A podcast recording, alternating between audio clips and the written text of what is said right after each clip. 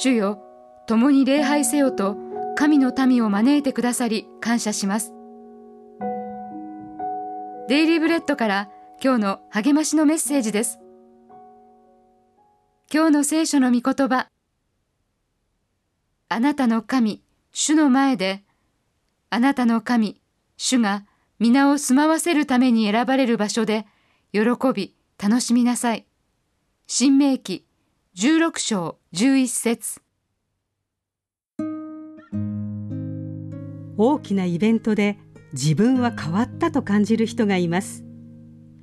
ダニエル・ヤドキンら研究者のグループは2日以上続いたイギリスやアメリカの大きなイベントに参加した1200人余りを対象に調査し大きな祭典が人々の道徳観に影響を与えたり分かち合いの精神を高めたりすると発見しました。その調査によると参加者の63%は自分が変わったと感じ人とのつながりを大切に思い家族や友人他人にさえ寛容な気持ちになれたといいます。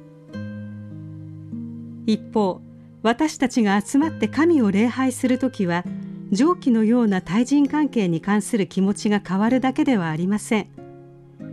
私たちは礼拝によって神と心を通わせます。古代聖なる祭りのためにエルサレムに集った時神の民は神とつながっているという確かな体験をしました。当時の人々は不自由な旅をして種なしパンの祭り七週の祭りカリーオの祭りの3つの祭りのために毎年3度神殿に参りました。その集いはあなたの神主の前で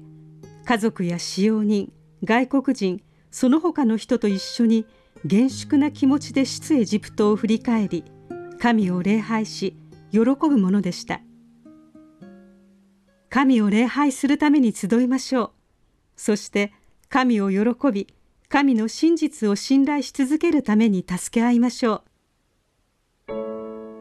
今日の黙想のヒント。人と一緒に礼拝している時に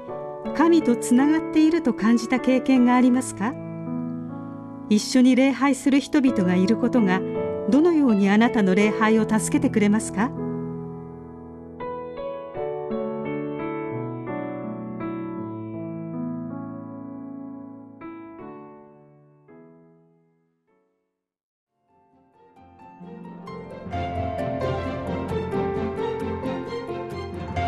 今日のお話いかがでしたか？心に留まったことを Facebook などでシェアしませんか？御言葉を分かち合い元気の輪を広げましょう。太平洋放送協会の協力でデイリーブレッドがお送りしました。